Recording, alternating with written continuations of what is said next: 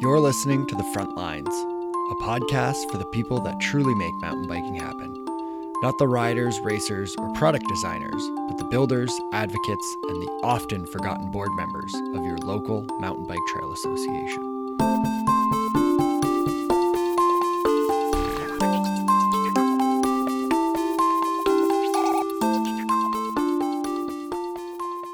Before we go into our main discussion, I'd like to share a voicemail I received last week.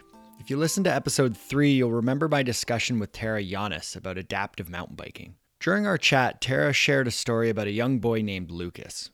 Well, Lucas was kind enough to leave me a message to share with you. Lucas. I'm eight years old. I've been riding bikes since I was two years old. Since my accident, I've been riding my hand cycle everywhere I can. It is important to me to have signs so I know what trails my hand cycle can fit down. Thanks for sharing that with us, Lucas. I think that Lucas brings up a great point. When it comes to barrier free trails, signage is crucial. Imagine riding a trail only to find halfway down that you don't fit. If you want to share your thoughts on any of the discussions featured on the show, or maybe even you want to start a new discussion, the best way is to send me an audio file, and you can email me brent at bikeski.ca. Now, without any further ado, I'm Brent Hillier. Welcome to episode 5 of Frontlines.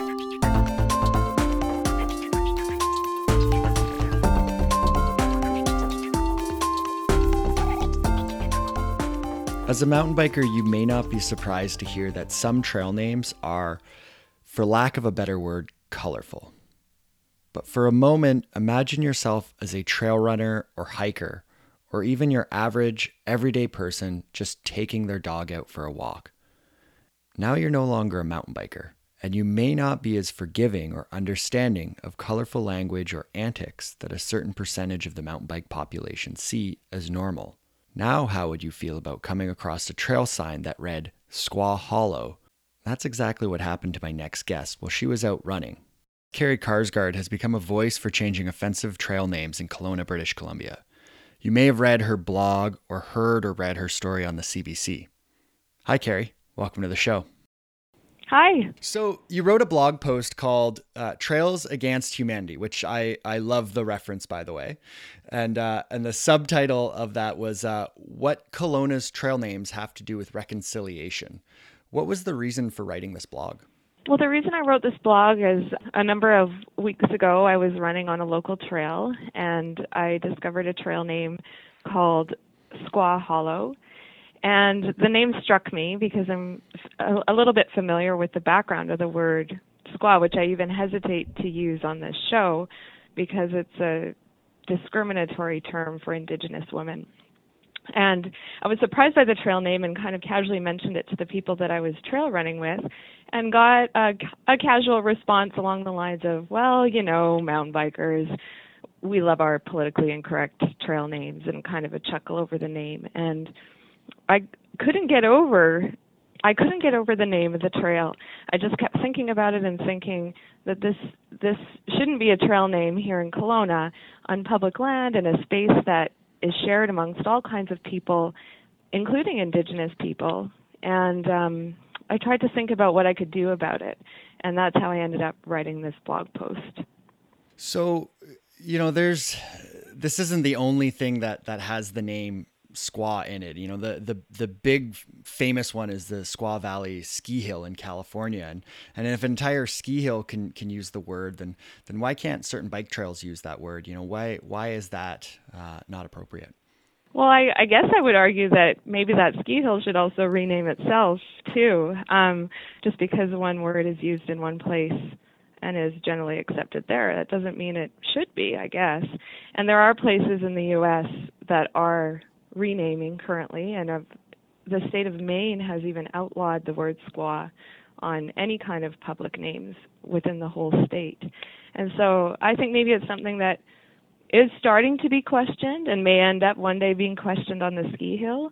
But as far as Kelowna is concerned, this is our community, and I would love to be a part of creating a community that's recognizes the people that are here, including the indigenous people, um, the Okanagan peoples that make up our community, What do you say to people who say that squaw isn't offensive? So some some might say that squaw means uh, the totality of, of being female, and, and it's the Algonquin version of uh, of the word esque, you know, and, and that it just translates. It, it doesn't translate to, to anything offensive, but just simply a, a woman.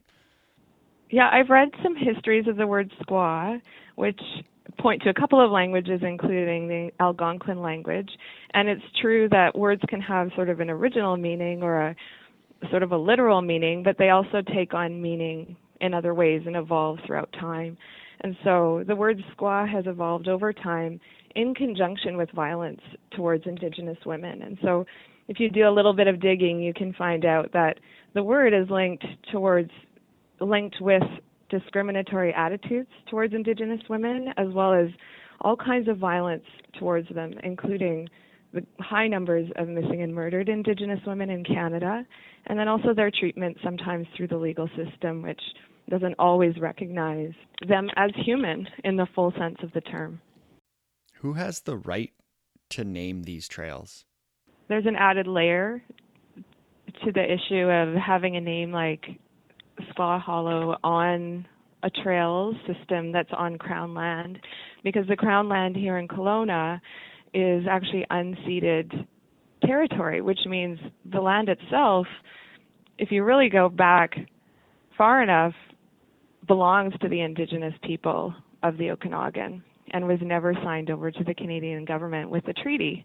And so in in some ways we've already overwritten this land with the city of Kelowna and the trail systems that we have here. And then it's an added dig, I suppose, to stick a discriminatory name on that trail system when that land itself belongs to those very indigenous people that we're referring to in in a derogatory manner. One of the main arguments about that I received in response to the blog was well we built these trails this is our trail system. This idea of sweat equity that I worked hard on these trails, I can name it whatever I want. Um, that I've sort of established my ownership over these trails. While that is a very colonial approach to the land, um, and it doesn't recognize that that land actually isn't ours, that it was owned by someone else. Well, not owned, but lived upon by someone else that didn't claim it and own it in the same way mountain biking has a has a history of of inappropriate names. And and you know some some famous ones famous trails that kind of come to mind are are, are things like severed d uh, and seabuster which obviously I'm, I'm censoring those ones a little bit. But you know where is this this line? Uh, you know what's next as far as trail names? And i think a lot of people are kind of asking like well if we go down this road what's the next trail name that has to be changed I don't know that I'm the authority on all kinds of trail names, but I think we maybe this is an ongoing conversation that the trail community needs to have. Um, this name that I wrote my blog post about specifically is a sort of, um, and I wrote it in the context of reconciliation because it is a a really important issue right now and something that we're as we as Canadians are really starting to address on multiple levels through namings of city streets and namings of mountains like Tunnel Mountain and Banff is potentially going to be renamed to an indigenous name. And so there is a whole sort of movement right now to recognize the indigenous part of our population and and how naming can either recognize or dehumanize those people. And so I think that that, that is sort of one side of the conversation. Um, it sounds like you're getting at another side, which is maybe a bit of a, a slippery slope argument that if we um, challenge one name, then we're going to sort of spoil everyone's fun and take away all of the fun we have with with names.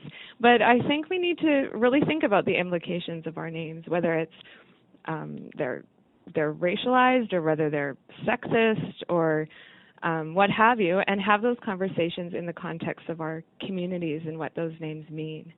And um, so I think that that's a, a, conversation that we need to have as communities, and and acknowledging that what might not be a problem for one person doesn't mean that that name is acceptable So I think sometimes when when we're in a position of privilege, as I know I in many ways am, things that that don't harm me or are not offensive to me, that doesn't mean those things aren't problematic. It might mean just that I'm blind to them.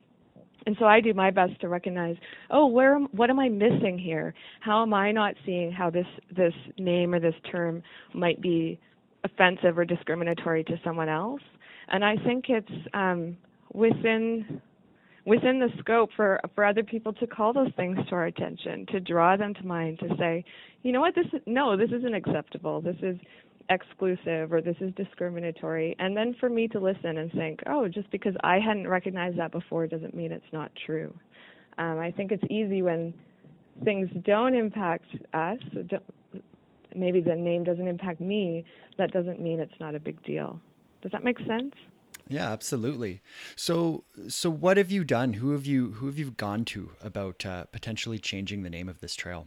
I when I first saw the trail name, I thought about just taking the sign down. To be honest, I thought this nobody runs this trail. The name is actually on a set of trails that is not sanctioned. It's on Crown land, and it's currently in the process of becoming a sanctioned trail system, but it's not right now. So there's nothing stopping me from taking the sign down, and I might at this point.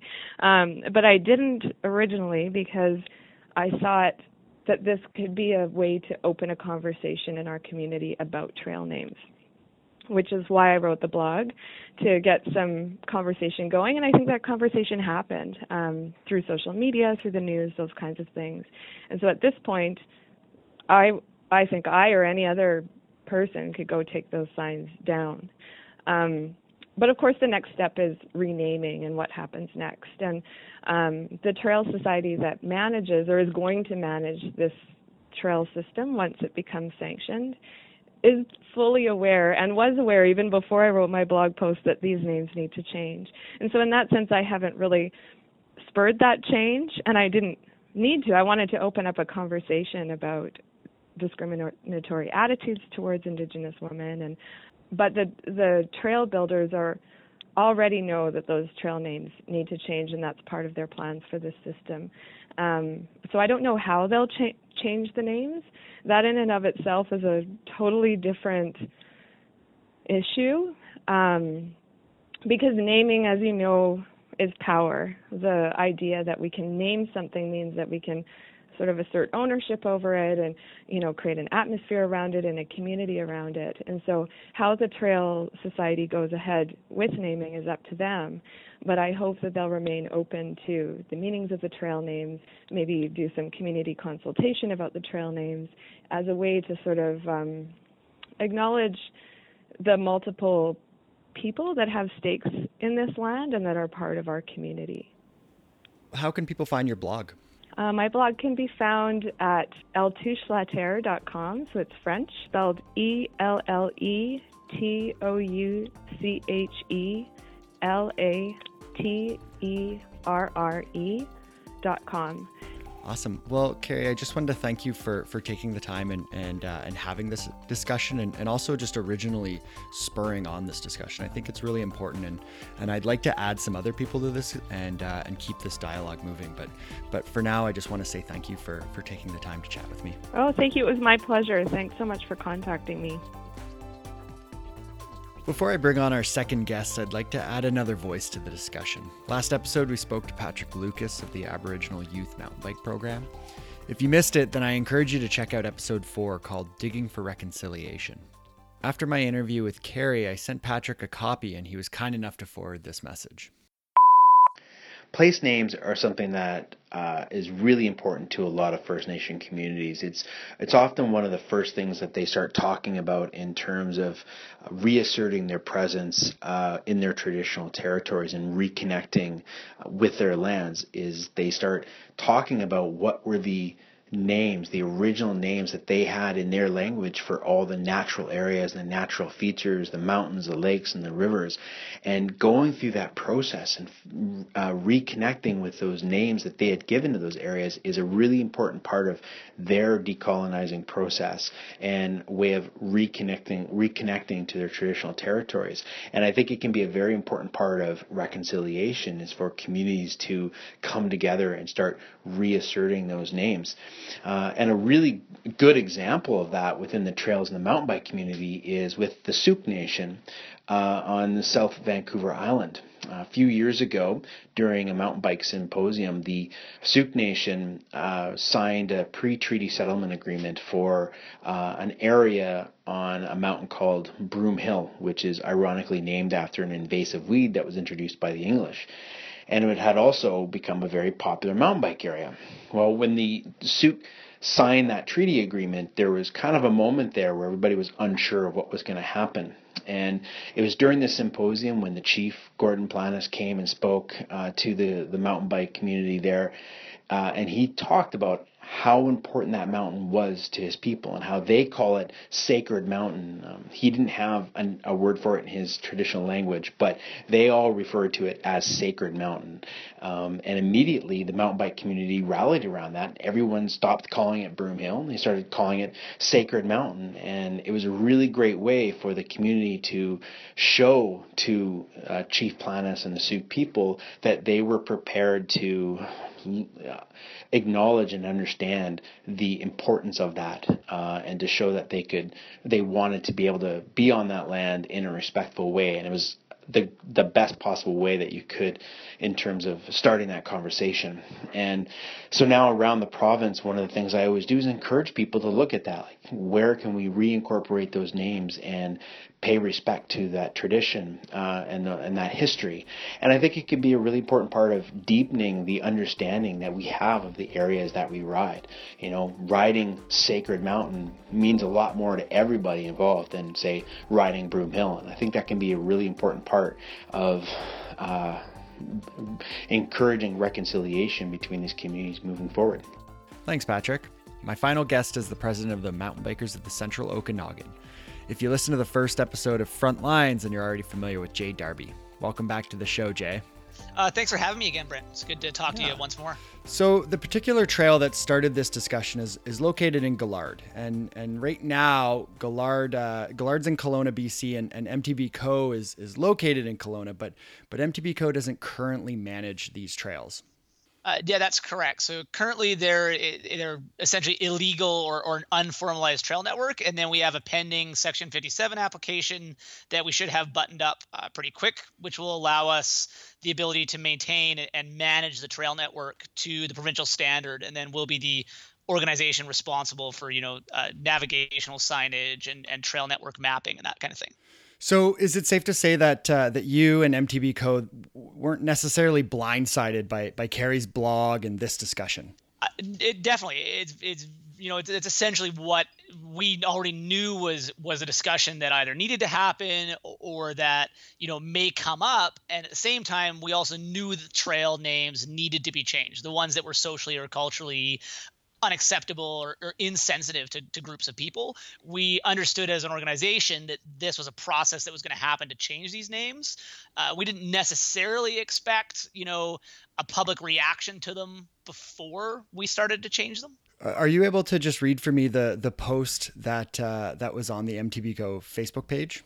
Yeah, for sure. So this is our uh, response officially as an organization to Carrie's original article that we, you know, as much as we weren't expecting that to happen, when it did happen, you know, we agree it's a conversation that definitely needs to to move forward probably in our industry. So this is our our canned response was as an advocacy group, we sometimes have to participate in tough conversations. That is the road we must walk. For those of you who are not aware, a very well written article has recently called attention some of the socially and culturally insensitive trail names in Gillard. The following is the MTBCO position on appropriate trail names as it applies to our efforts to legalize Gillard. MTBCO represents a community, not individuals, and we believe the mountain bike community to be an open and inclusive one. As such, numerous trail names within the Gillard Trail Network have been previously identified by the board as being unacceptable for a formalized trail network. Installing safety and directional signage is one of the first requirements of the partnership agreement we'll be entering into with Rec Sites and Trails BC. Once our application is complete, the board intends to include in that step an initiative to rename socially and culturally insensitive trail names through a process that engages both the mountain bike community and the trail builders. Uh, we look forward to managing a network that promotes our sport in a positive and empowering way, encourages an open and inclusive mountain bike community. Yeah, so it, it sounds like steps are, are being taken. Um, why why can't MTB Co just go up there and, and change the signs right now? So this is part of the conversation that got a little uh, convoluted in the social media discussion and then through the interview I did with CBC uh, in, here in Kelowna is we chose to Uh, we were informed with rec sites and trails that we as part of this process, we should discontinue any work we were doing or any work that trail builders were doing in Gillard. So we approached the trail builders, asked them to stop doing work. We didn't do any, you know, like maintenance or any sort of, you know, remediation of trails in the area for the entirety of this new Section 57 process.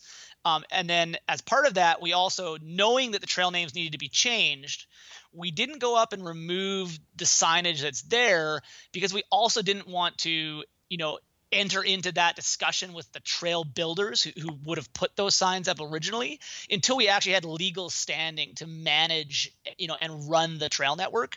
We felt that having that legal standing to do it was going to be the bridge to which we could discuss with the trail builders the inappropriateness of some of the names that are up there. Why is it so important to to change the trail names from my perspective, and I think from the perspective of the people in the club, it's important that we portray a positive image to the community at large, and it's important that we are open and inclusive to you know all creeds, cultures, and and etc.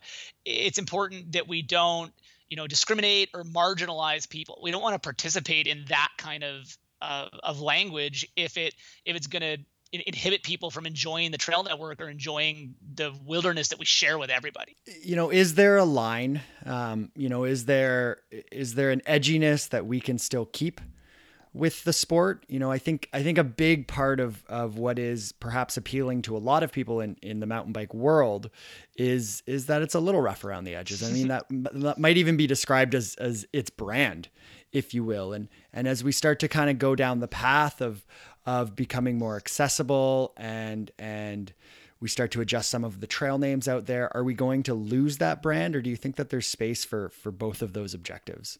Um you know i think there's space for the mountain bike community to be open and inclusive of, of all people while still remaining you know a renegade activity or, or you know a, a, a fringe sport if we want to you know still frame ourselves as that but i think it's important that we you know the key for me is we don't want to discriminate against other people you know political correctness is a is something that if there's a uh, a scale of political correctness. And I think you know being funny and having you know innuendo and stuff in trail names is is fun to a point as soon as it starts to discriminate against people or it marginalizes a group of people you know as soon as you start to get into that power relationship thing where, where we're taking power away from somebody by by using like really inappropriate names i think it's important we don't or we we look at ourselves and go we don't want to do that because we want to encourage everybody to participate in mm. mountain biking so so who do you think has the the right to rename these trails?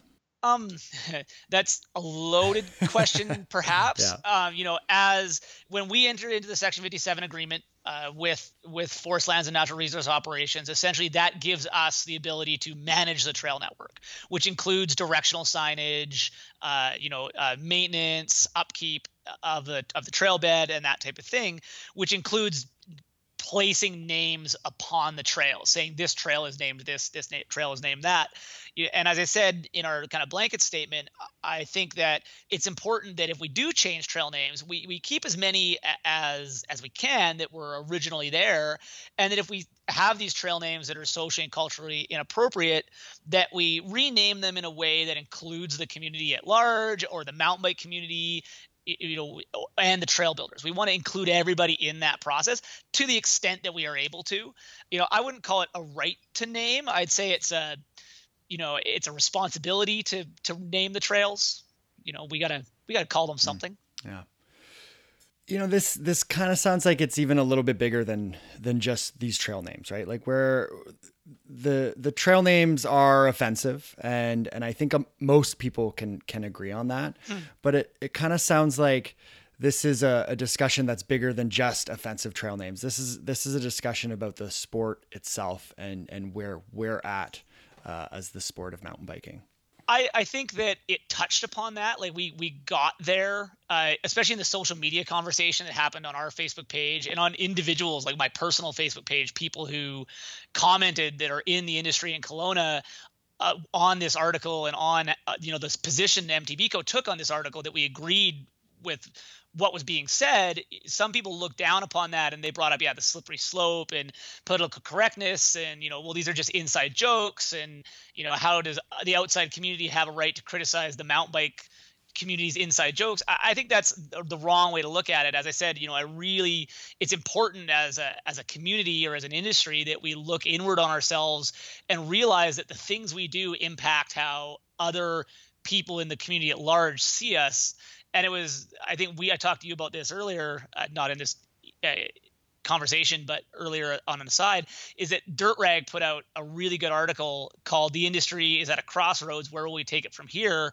A, pre- a presidential speech for the bike industry. The same week that this stuff happened here in Gillard and Carrie's article came out, and it was kind of a call to action in the states of of how do we make our industry relevant in the modern era if we are just a bunch of renegade, you know, ragtag, you know, mostly male, mostly white guys hanging out in the bush and we want to be taken seriously and we want funding for trails and we want access to the wilderness i think we need to behave in a manner that that allows the community at large to, to look at us in a positive light they, they want to help us you know get trails built they want to help us legalize trail networks that type of thing yeah and the the article that you're speaking about it was it, it kind of talked uh, uh, it spoke against the whole broification was kind mm-hmm. of the, the, word that it used yeah. right and and how that was almost you know this this club, uh, an an exclusive club, hmm. and uh, and and I mean you said it right there, largely male and a largely white group as well, and and it's important to kind of expand and and uh, and diversify a little bit. I think so. You know, I would I would hope that the mountain bike community would reflect, you know, the mix of culture and people that is the community at large. And it's very obvious when you go to a trailhead that it doesn't. I mean, middle-aged white males are your average mountain biker. There's a larger push to get women into mountain biking. It's awesome. You do see lots of kids out there, but it's still any given trailhead in BC. I've ridden in Colorado. I've ridden in Utah. You know, it's middle-aged white males, and I, I don't. There's nothing necessarily wrong with that inherently, but I think it's it's you know uh, it behooves the industry to look at itself and go why is that why are more people not coming to our industry is it because of the way we portray ourselves and the things we do like having inappropriate trail names you know like the bro attitude that we that we portray out through the media whether it's uh, you know things like the Red Bull uh, like Rampage or the movies that have come out. I think there was a push to some more, you know, you know, flow riding and more adventure riding is coming through the media now, and that is probably opening the industry up to a, a larger group of people. I think. Yeah, and I, you know, I hesitate to to to discuss this topic even more, you know, because yeah. I don't want to, you know, it's no. two white guys talking about yeah. diversity and yeah. and and maybe we're not the best to to talk about this, but but what what can we do? What what can we as mountain bikers, we as a mountain bike community do to to try to become more diverse and and to try to open this sport up to everyone. I think it's it's looking at our actions, looking at, at how we portray ourselves, how we behave. You know, is, is there something we're doing that is that is keeping other people away? At the same time, you know, I don't think we're I don't think we're doing necessarily a lot wrong. Perhaps maybe we're just do not doing things, you know, in a in a light you know that that's positive maybe. I, i'm not really sure what we can do. Um, i just think we need to talk about it basically. Like when it comes down to it is we need to just as a community kind of sit down and go is there something we can do or are we doing something wrong? Yeah and and i think that's what what carrie's blog did such a great job of is is mm-hmm. really just kickstarting this discussion. I think that's that's where we're at right now. Yeah I think that's the important the important kind of step to take now is is to continue the discussion and and have it as an industry or as a mountain bike community at large, not just in one area, but in at large. Can we you know can we do something? Can we can we change our ways? And and i think we should want to. I don't think there's anybody that would argue that we don't want more people to mountain bike. I, I enjoy mountain biking. You like mountain biking. I would love everybody to have the same feelings about it that i do. Um, and if we're doing something that that creates an atmosphere that other people don't want to participate in it i think that's a, a bad thing Awesome. I, that's that's really well said, Jay. I, you know, and I think uh, thank you for for just taking the time to to chat with me and and and kind of really I think cap off this this whole discussion for for this episode. I think uh, I think it's an important topic, and I think we're we're kind of really at the beginning of of doing something about it. And I think the discussion's just the first part. So mm-hmm, for sure, Brent. And I'm glad to, to be here to talk about it. And I'd be happy to keep the conversation going, of course. cool. Thanks, yeah, Jay. For sure. No problem, man. Take care. You too. Thank you to all of my guests, Carrie Karsgaard and Jay Darby, and a big thank you to both Lucas and Patrick for adding to the conversation today. Once again, huge thanks to Lee Rosevear for our podcast music and the song Tech Toys. If you'd like to interact with the show, then please do so. You can find me on Facebook, Twitter, and Instagram at Brensky Bikeski, or you can send me an email at brent at bikeski.ca. If you haven't already, please rate us and leave us a review on iTunes or whatever podcatcher you're using. It helps others find the show. This will be the last episode for 2016, so have yourself a great holiday, and we'll see you in 2017. I'm Brent Hillier. This is Frontlines. Thanks for listening, and happy trails.